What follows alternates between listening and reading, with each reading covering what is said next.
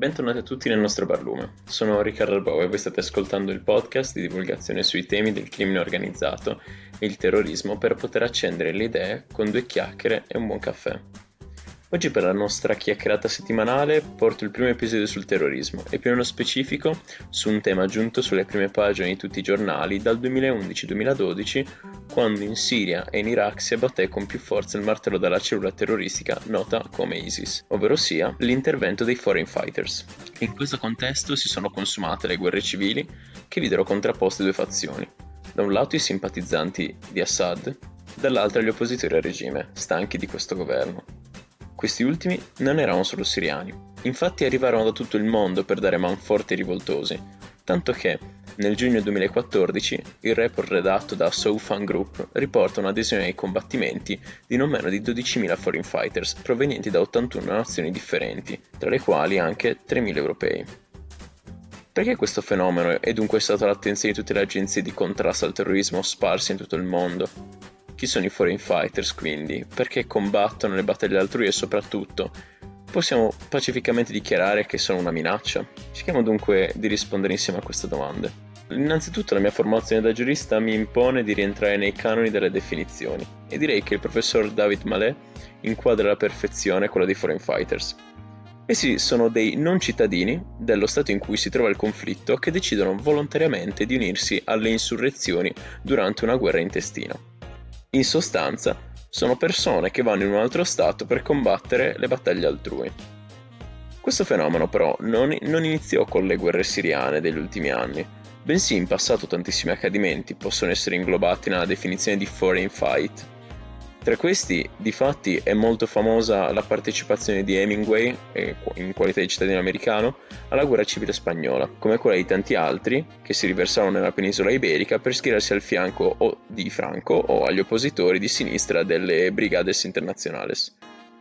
Un altro esempio di questo fenomeno è sicuramente la meno conosciuta battaglia d'inverno, combattuta in territorio finlandese negli anni 30, quando l'Unione Sovietica ha deciso di invadere la Finlandia e si ritrova una contrapposizione tra una piccola nazione e una delle macropotenze mondiali. Nessuno Stato decise di intervenire direttamente alla difesa dei finlandesi, ma migliaia di volontari, dalla penisola scandinava, dalla Gran Bretagna e dalla Germania, imbracciarono le armi per aiutare gli assediati. E simili episodi poi si ripeterono in Afghanistan nel 79 e negli anni 90 in Bosnia. Giusto per dare una dimensione del coinvolgimento di questo fenomeno nei conflitti civili, sempre il professor Mallet eh, sostiene che vi sia una presenza di numerosi foreign fighters in circa 70 conflitti, dal 1815 al 2005. Nonostante ciò, abbiamo una consapevolezza assai ridotta della prospettiva individuale di un foreign fighter, sulle motivazioni che spingono ad unirsi ad un conflitto. La ragione principale è solitamente la natura ideologica, politica o religiosa e spesso i partecipanti provengono da piccoli gruppi organizzati oppure da movimenti transnazionali e sono per la maggior parte uomini giovani.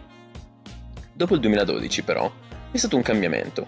A causa dell'impatto mediatico che hanno avuto questi spostamenti di unità non regolari verso il conflitto siriano, le agenzie governative iniziarono a chiedersi cosa fare con questi soggetti.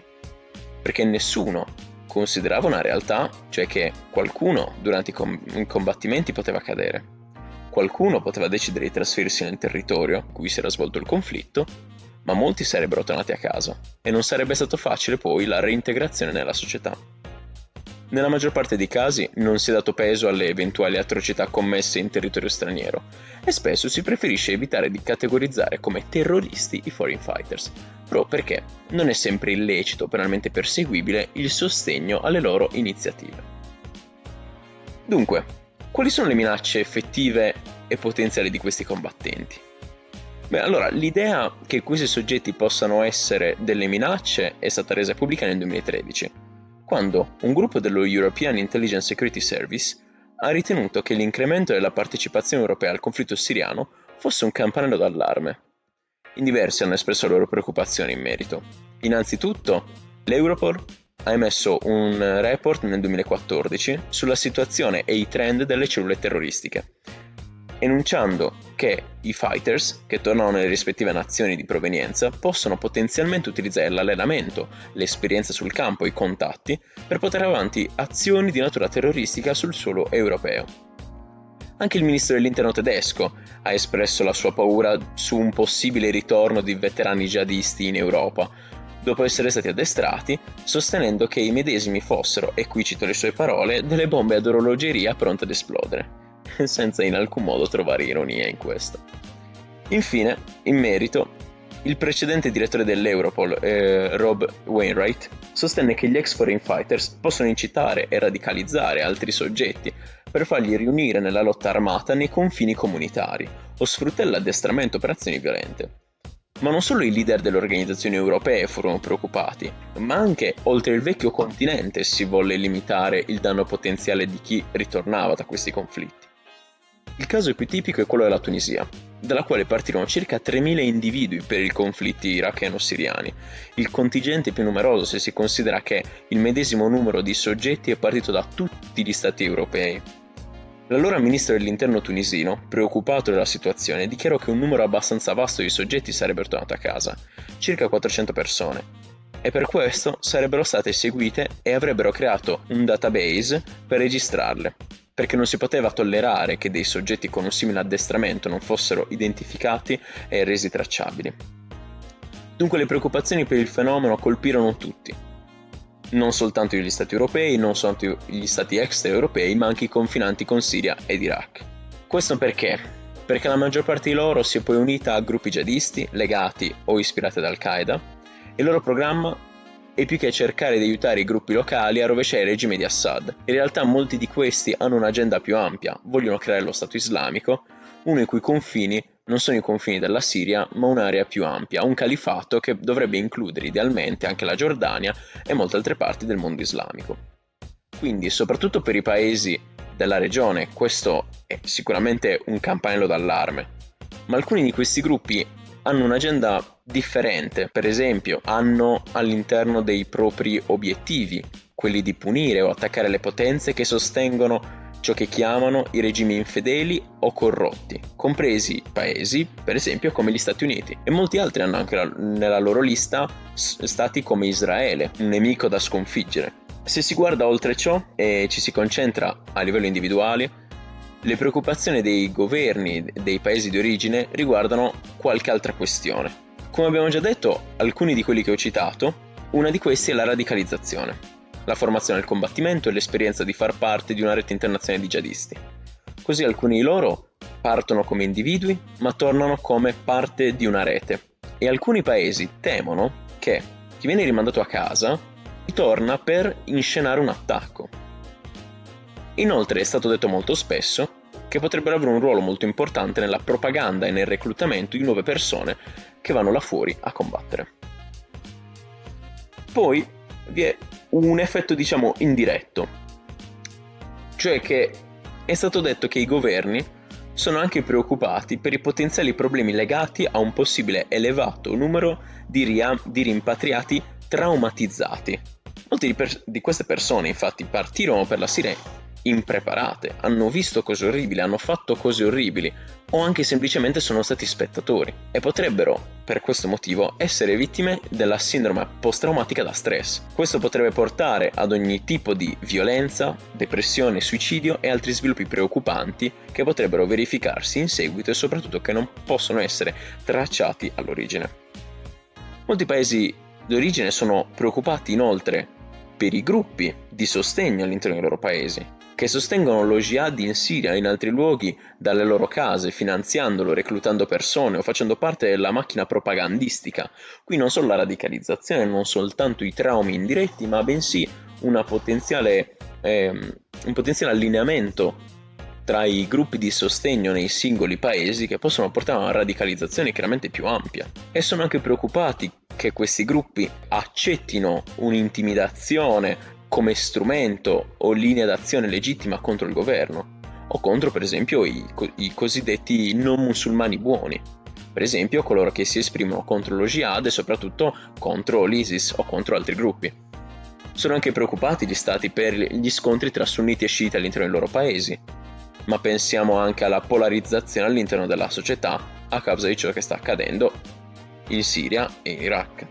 Questa realtà porta un altro controaltare, il controaltare dei sentimenti eh, anti-musulmani. e naturalmente non rende più facile la situazione dei musulmani nei paesi non musulmani. L'abbiamo visto anche nella città dell'Aia, dove i giovani hanno sventolato la bandiera dell'ISIS e si sono congratulati con la stessa per la conquista di Mosul. Allo stesso tempo vi sono state le manifestazioni dei gruppi di destra che rifiutano fortemente l'idea dell'Islam che si possa impadronire di certi quartieri e che possa sostituire le loro tradizioni con eh, quelle de- prevalenti all'interno dello Stato. Quindi abbiamo già visto gli scontri, chiamati riscontri di civiltà a livello locale, ma sono anche importanti e preoccupano chiaramente i funzionari non soltanto eh, locali ma anche comunitari.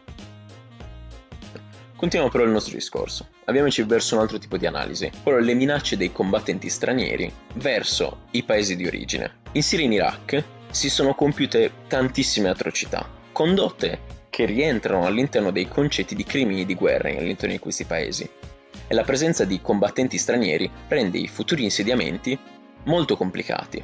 Difatti, anche gli operatori umanitari, che cercano chiaramente di ristabilire l'ordine all'interno di queste realtà, sono stati minacciati, così come, hanno, come sono stati minacciati anche i giornalisti. Per questo motivo si rivelano questi combattenti una minaccia per la stabilità della regione nel suo complesso.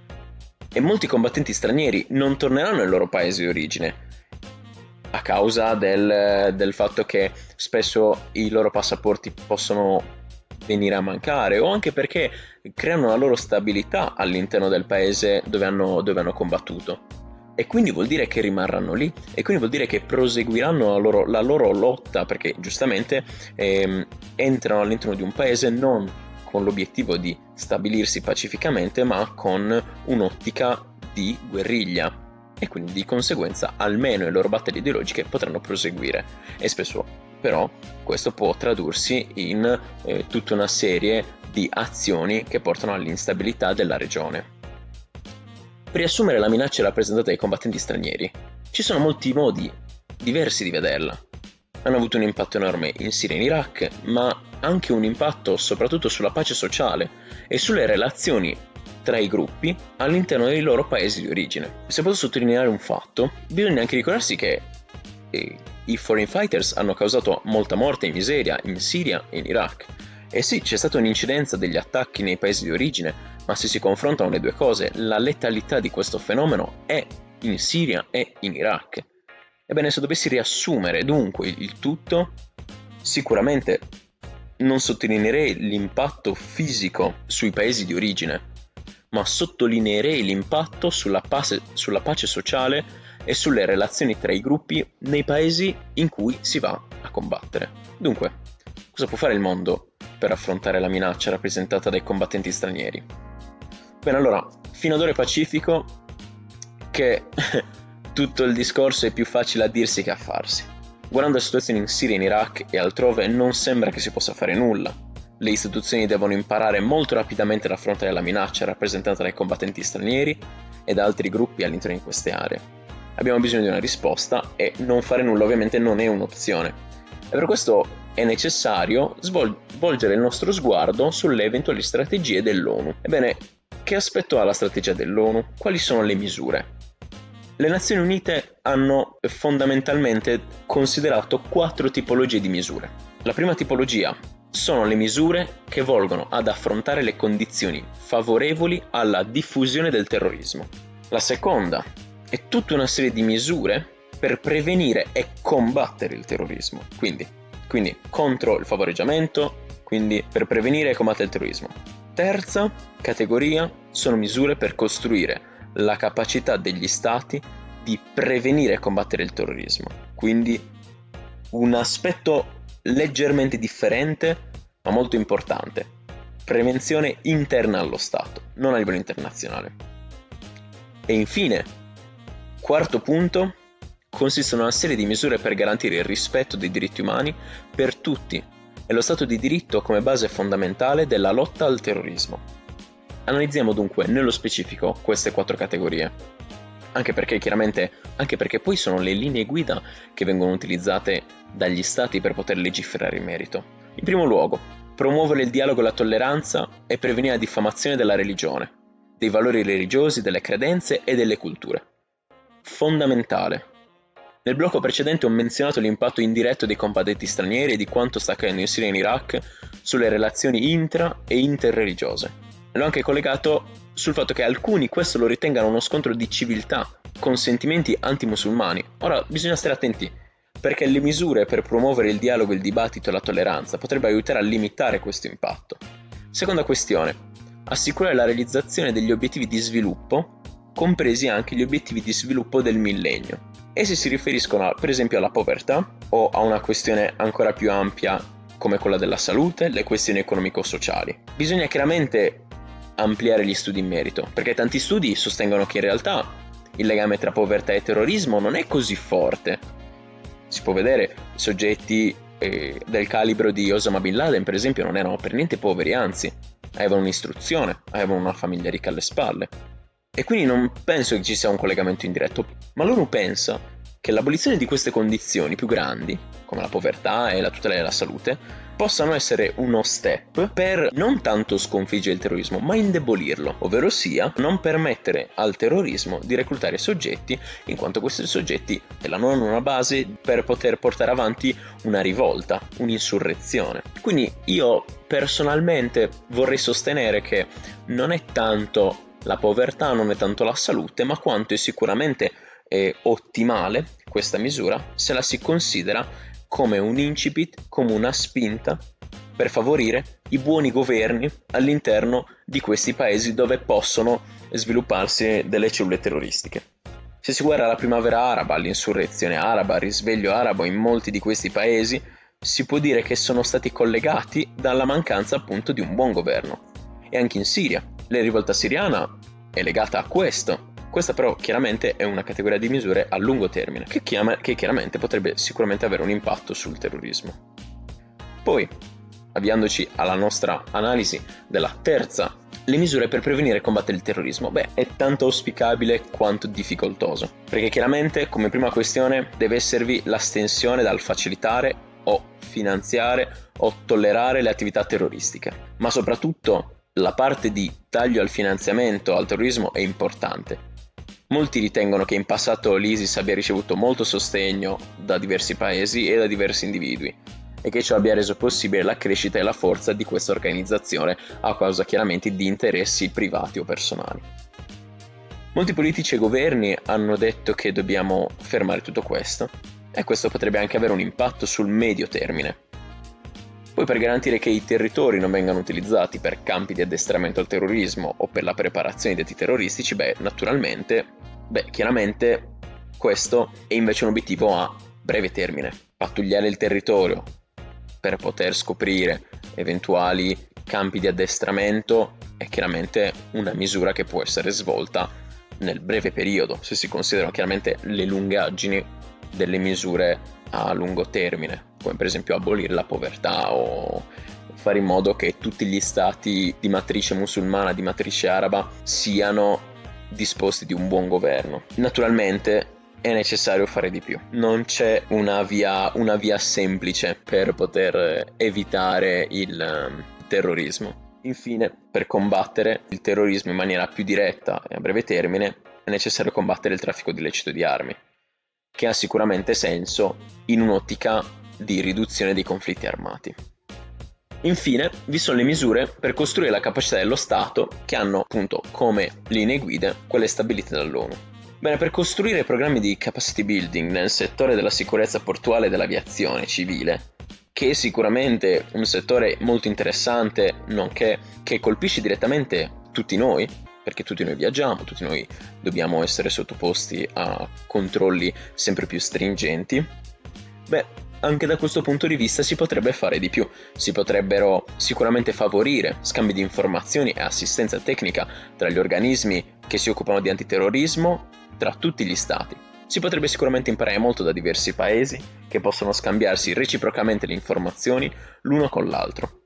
Le migliori pratiche, ma anche le peggiori. E il modo migliore per imparare non è scoprire da soli che cosa si sbaglia o che cosa ha successo, ma chiaramente sedersi intorno a un tavolo a livello internazionale e condividere idee e esperienze tra i vari stati. E questo potrebbe avere chiaramente un impatto a medio termine e poi chiaramente la collaborazione con le organizzazioni internazionali potrebbe facilitare il tutto. Si pensi per esempio a tutte, tutte, le misure che sono state prese a livello internazionale anche soltanto dialogando con la Banca Mondiale, per esempio le misure di riciclaggio, del finanziamento al terrorismo e alla creazione dell'Ufficio delle Nazioni Unite contro la droga e il crimine.